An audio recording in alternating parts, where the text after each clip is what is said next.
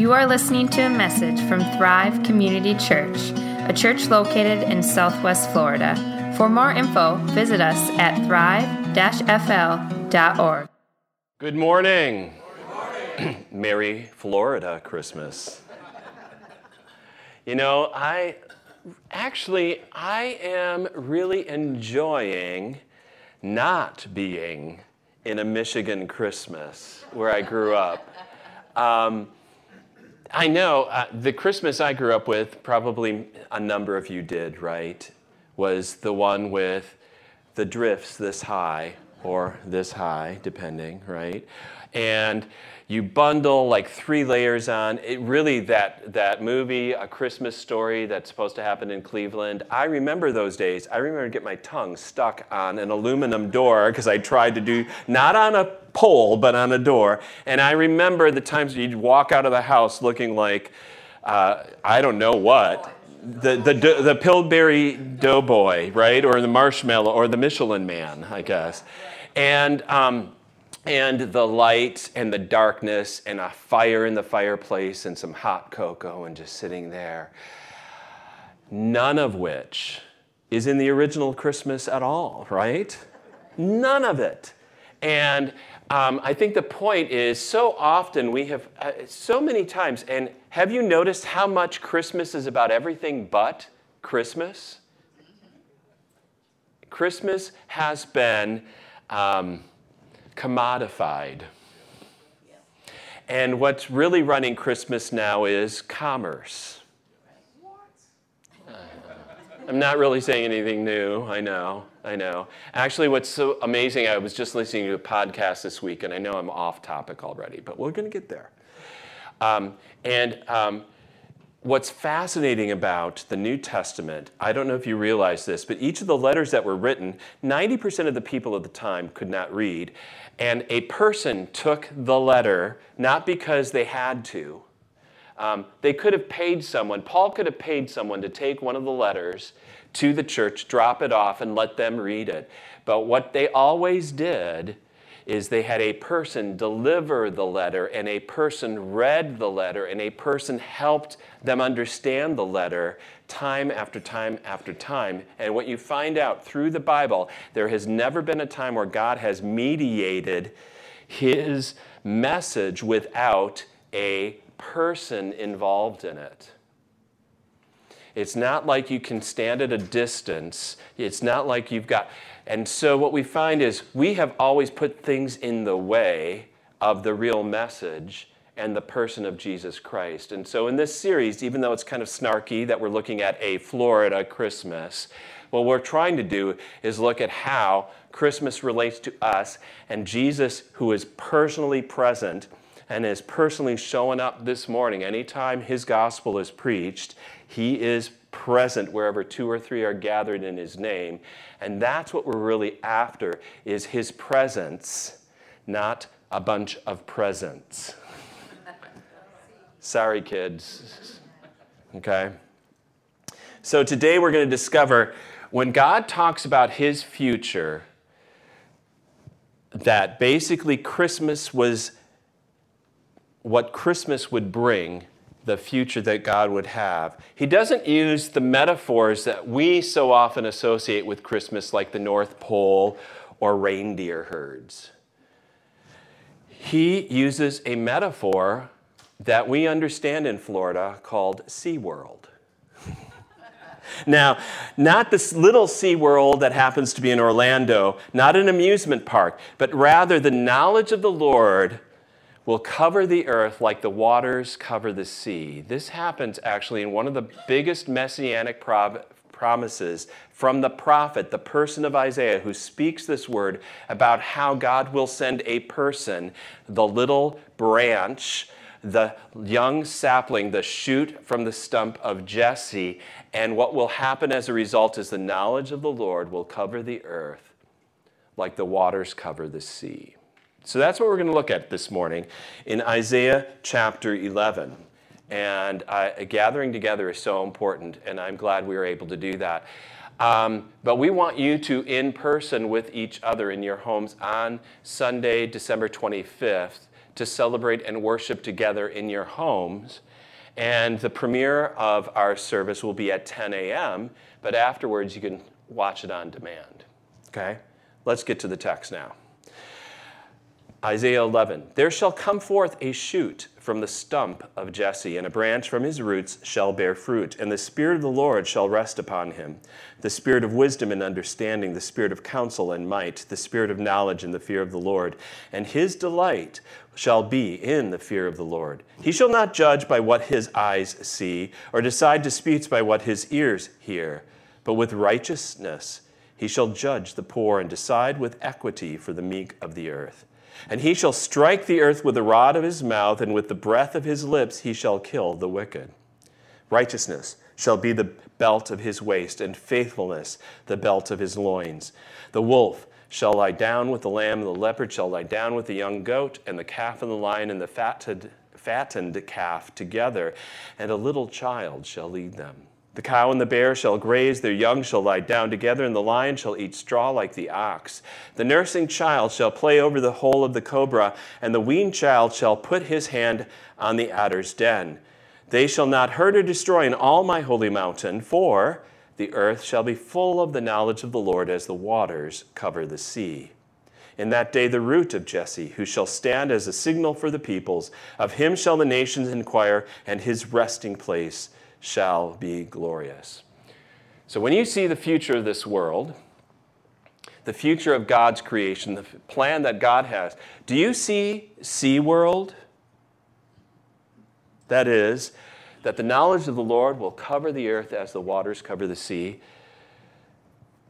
Do you see how God is describing here through Isaiah universal peace with all the hostilities of this world taken away. It's just unimaginable, like how Carl Gaelic said last week. God makes these astronomical promises, literally, as many as the stars in the sky or the sand on the seashore. Or here today, um, as the knowledge, you know, as wide and deep and broad as the ocean, the water is going to cover the, as the water covers the ocean, so will the knowledge of the Lord cover the earth. Do you see that as the future? You know, when I look at our future, it doesn't feel that, uh, um, that great and glorious, does it? It's more ominous these days. Feels, uh, you know, we've got, we have had terrorist threats. We've got corporate greed going on. We have foreign powers dominating the world stage, political infighting, pandemics, conspiracy theories, ecological disasters, technological hijinks, all of this going on all at the same time. And if we would choose and project our future from this point going forward, doesn't look so great. The Bible doesn't do that.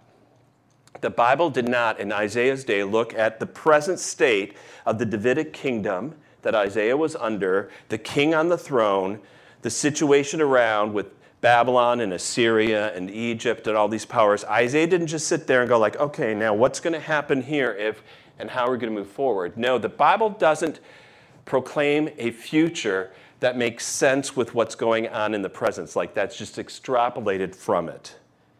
Rather, the Bible looks from the future that God has promised into our present. That's why um, Jurgen Moltmann said this We don't look at the present into the future, but from the future into the present. And that's what the word Advent actually is about. The season of Advent, that word means appearing, but it doesn't mean just looking at the future from today. It means looking at what God has promised as a future and bringing it back into the present is as if we have Jesus Christ when he is born into the manger, born of a virgin on earth. He is a man from the future coming into our present to change the total trajectory of our present time in a different way that it wouldn't have happened if he hadn't been born. And he's the guarantee. He is our future in person. And what he has accomplished, how he has lived. He is what we shall become. As uh, 1 John would say in his letter, you don't know what you're going to look like? Well, look to Jesus, and that's what we're going to look like when he comes in glory. And so, Isaiah's perspective is what will happen. And he says in Isaiah 11 9, For the earth shall be full of the knowledge of the Lord as the waters cover the sea. And so from this, we're going to learn these three points, hopefully not too long and concise, but um, that God doesn't do what you expect, and then God doesn't do what you deserve, and that you need to see the world as sea world. Okay? So God doesn't do what, we, what you, God does what you don't expect. Um, we see this in this passage from how unconventional Isaiah talks about the Messiah. And that's what the term, that little shoot coming from the stump of Jesse. So he's got this picture that he starts out in Isaiah 11 as this tree that has been chopped down.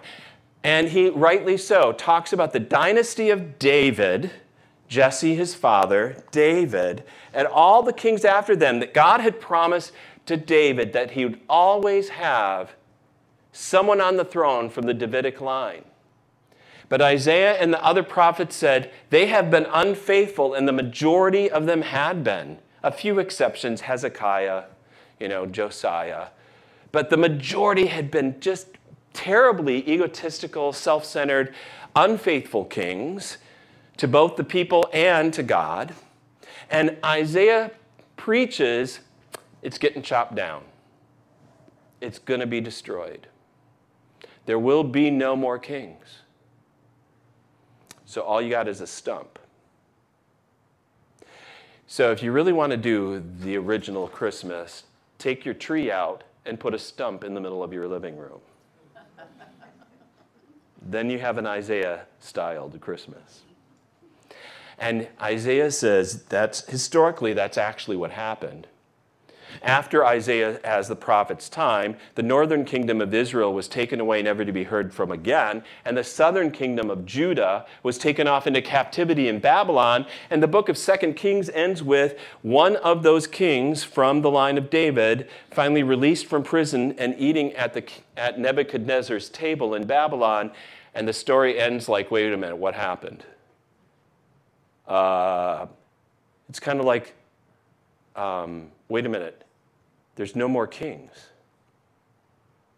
there's no more temple. Where's this future God has promised? This makes no sense. And there were no more kings.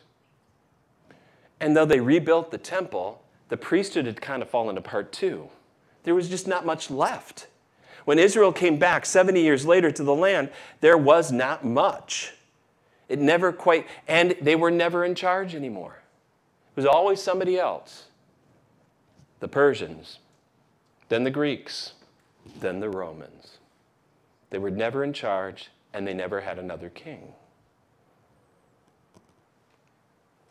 And yet, Isaiah says, a little shoot will come out of this stump. Other passage will talk about a tiny branch. and the little shoot won't look so great. Have you ever seen a stump and then a little tree sapling come out of it? It just doesn't look like much, right? It's, no, it's not as grand as the original. And um, this little shoot wouldn't be like a giant sequoia or even a towering cedar from Lebanon. Instead, Isaiah speaks of a different way to be a king and a different look. Someone probably that would you could pass by and not think much of. And yet, through this little tiny shoot, God's going to do the greatest work ever. That's what Isaiah is saying. Makes no sense. Doesn't fit the way I've been taught on strategic planning. I don't know if you've done any strategic planning ever for a business or a corporation or an organization. What you do, you usually start off with um, okay, where do we want to go? And you, you pick the ideal future, envision it, spell it out, set some goals to get there, critical targets, and then strategies, and then action steps and who's going to do what and the budget and everything else. You get this all lined up for a business, an organization, a strategic plan. And here, God's strategic plan, it's like totally unconventional. So let's say you wanted to set these as your visionary goals that in 2,000 years from now, almost everyone in the world will know your name. About 2,000 years from now, one quarter of the world's population will treat you as the center of their lives and center their lives on you. And 2,000 years from now, your teaching will be considered by the entire world and not just those that follow you as some of the most important body of thought in all of world history. So, if that's your goals, what are you going to do today? Right? I would say you start trying to figure out what marketing plan you'll put in place, what budget you will need, and who are the most influential people in this world that you're going to, to hobnob with in order to get that word out. And God does none of that. Jesus ends up being like this tiny little shoot, this nothing of a person in a sense. And he chooses, of all the places that God would choose, he chooses the backwaters of Palestine, the area to grow up in Galilee, to be born in Bethlehem, not Jerusalem, to be born in a manger, not in a palace, to spend your entire life.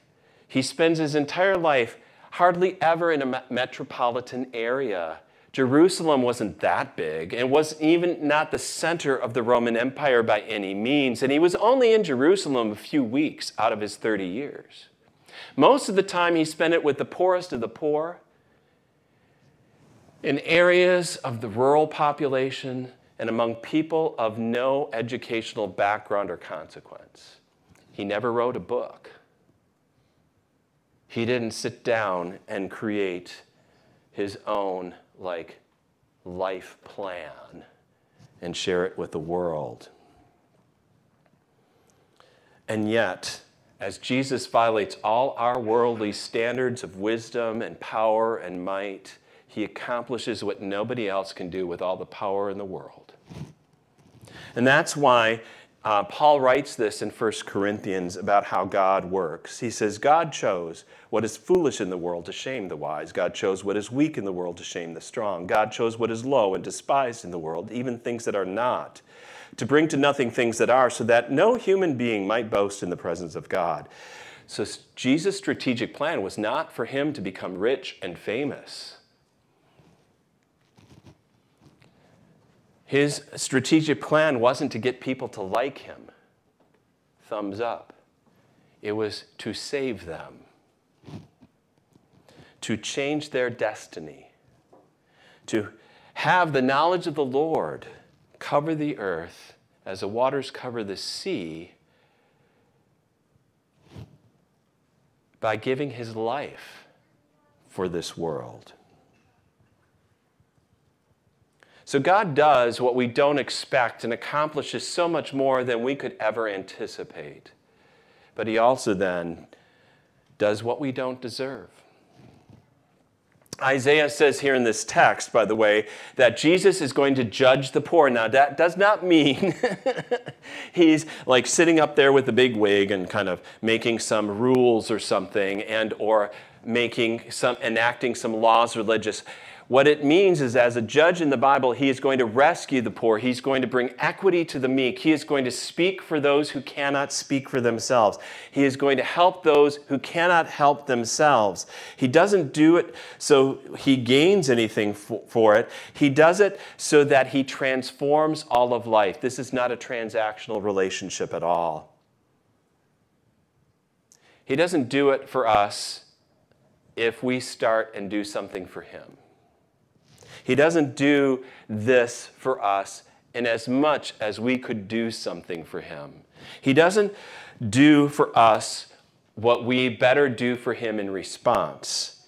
He does everything for us, judges the poor, rescues the weak, heals the sick, cares for, shepherds, gives his life for everyone on this earth, despite the fact that we can do nothing for him.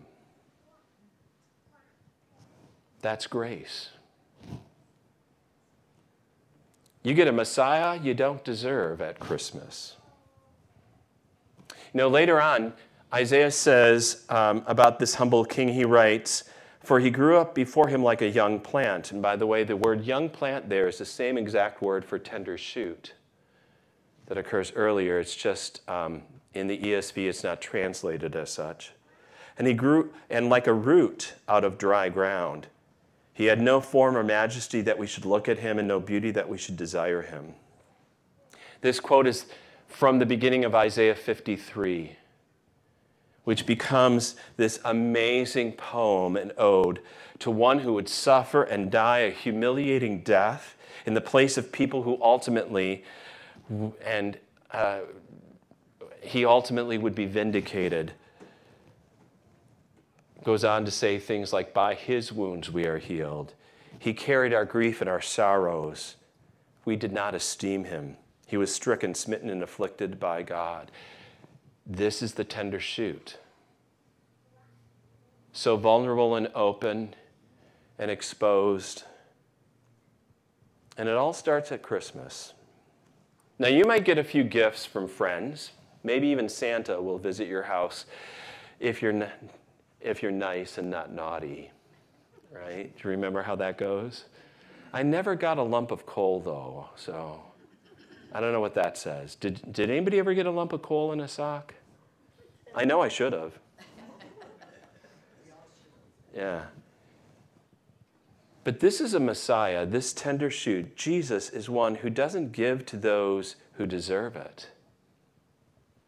And that's why the waters that cover the sea is like the knowledge of the Lord covering the whole earth. The world understands religions, but um, they only really understand two types of religion. The first is a moralistic religion. That is, you get what you deserve. That's karma, as an example. Man, you get what you deserve and um, God sets up standards, or there's standards, and you got to meet them. And if you're one of the good people, you're good. And if you're one of the bad people, well, so bad uh, for you. The world understands that. And that's why we have so much jibber jabber all over social media about this person or that person, and, and everybody trying to put people into that group or this group and complaining about this and that, and how it is amazing, the world understanding this kind of religion, how there's so little grace and forgiveness and mercy for anyone in a world filled with a bunch of self righteous people condemning other people. That's what social media has basically become, because that's the religion the world understands. It only works for good people. And the other kind of religion the world understands is one of acceptance, tolerance.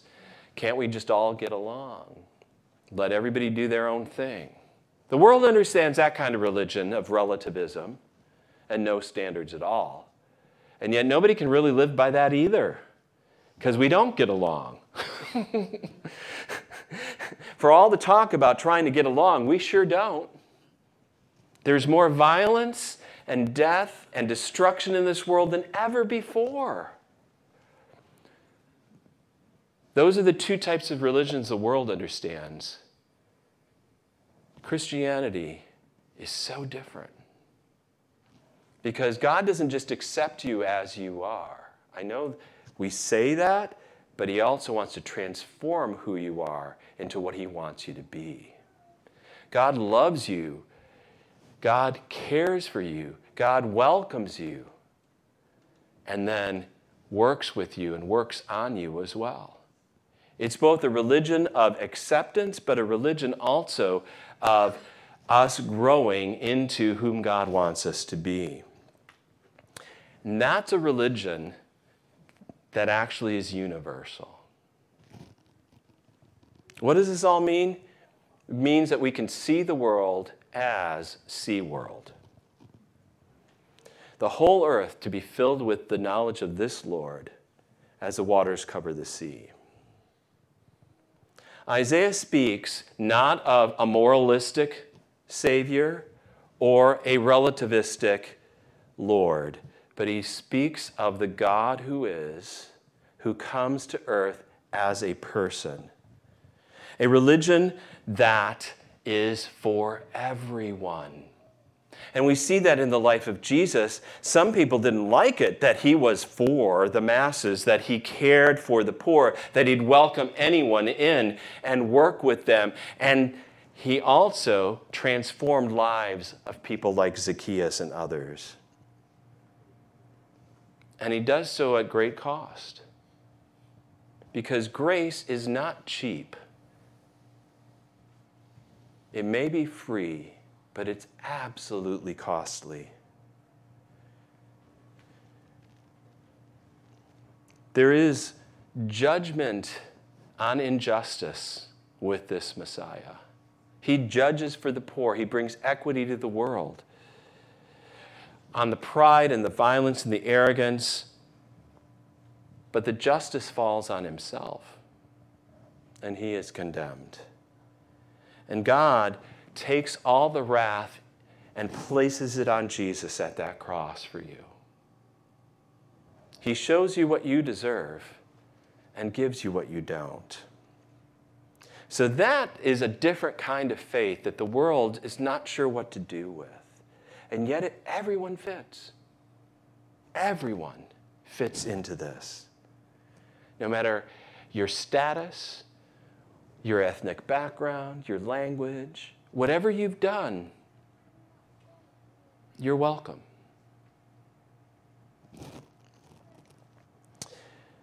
So we can see the world through this future that God intends here in Isaiah chapter 11. Um, what does that mean? I think Hans Schwarz, in his one book, uh, might have said it best. He said, Jesus is the paradigm and the anticipation of our own future, and at the same time, the inspiration and the possibility of living toward that future. In Jesus, God's love was announced to us before his kingdom had fully come. Thus, the coming of the kingdom should not cause surprise or terror. Since Jesus announced it, we are able to open ourselves up to God's future. We can find communion with him who decides the future of all things and can anticipate the final significance and essence of all things. So we look at Jesus as our future. We see who we will be because of who Jesus is, how he lived. He lived as the first fully human being since Adam and Eve to be everything God wanted him to be. And he is going to draw you to be that too. So you don't have to live by the calculus of this culture where everything all technology, all politics, everything is about a transaction in the end. It's all about commerce. It's all monetized, our world, isn't it? Everything is about what can I get out of you? How can I get something? What am I gaining? And Christianity says no. It is what God has given. How God has, at great cost, saved and redeemed me and now it's about what I can give. So don't live by the calculus of this world, live instead by the calculus of the cross. So do the unexpected, just like God does, and do the undeserved, just like God does. That's living into the future that we've got a future I can't even hardly anticipate because it's going to be so grand and glorious. Isaiah, I think, is even constrained in his own words to describe it.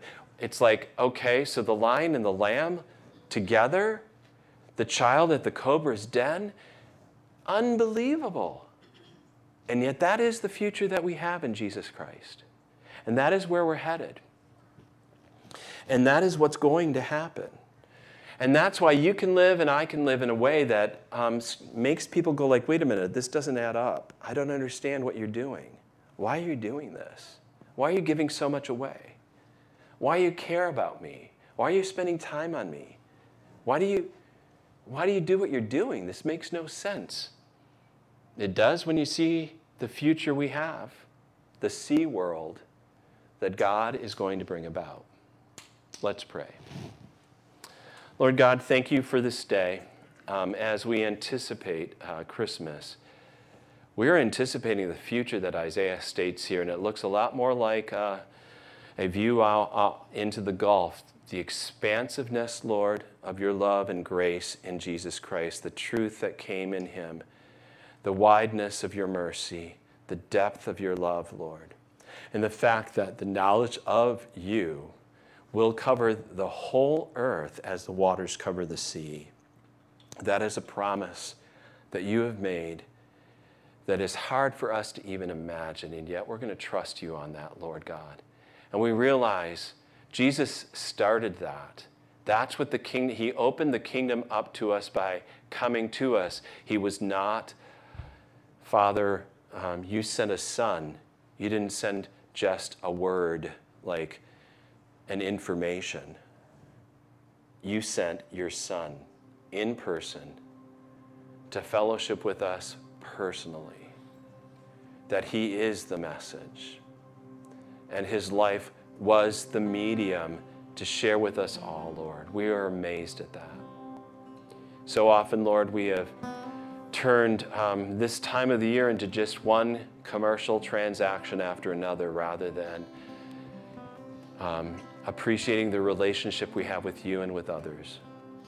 We ask, Lord, that you would move us more into a deeper fellowship with you this Christmas, to a deeper appreciation of how you, the tiny little branch, Jesus, became the one, the only.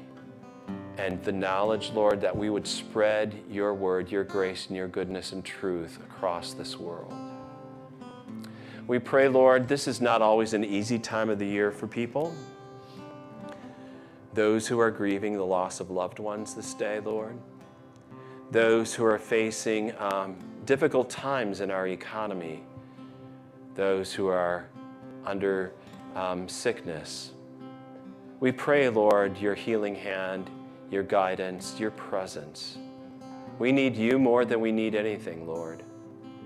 We pray that you'd bring your comfort and your peace. And I, we know that that comes because you come into this world, Lord Jesus. So bring that healing, Lord, that love, that mercy to many. And help us, O oh Lord, to be your personal presence in the lives of others this Christmas time. Lord God, we lift up to you um, this world. Jesus, you are called the Prince of Peace, and we don't see a lot of peace. There are so many wars and conflicts, and then even conflicts on a personal level, Lord, that we um, have experienced. And we pray, Lord, that this Christmas, this season, um, your peace reigns in our lives, that we not only experience it personally, but we can share it with others. Heavenly Father, as we prepare for the Lord's Supper this day, we pray that you would draw us closer, fill us more. We know that you personally come to us, Lord Jesus. You would never hold back, but you give yourself to us, and we are amazed at that. Prepare our hearts and our lives to receive, Lord, this day. We know um, we are unworthy. We don't deserve you. We can't anticipate it, and yet you give yourself, Lord, and we only come because you, you tell us to take and eat, to take and drink. And so we will come to receive as you uh, choose to give. So we pray, Lord, um, that you prepare us for that. And you prepare us as well, Lord, to respond in joy and in devotion to you and in love to others this week. All things we lift up to you, Lord Jesus, this day. In your precious name, amen.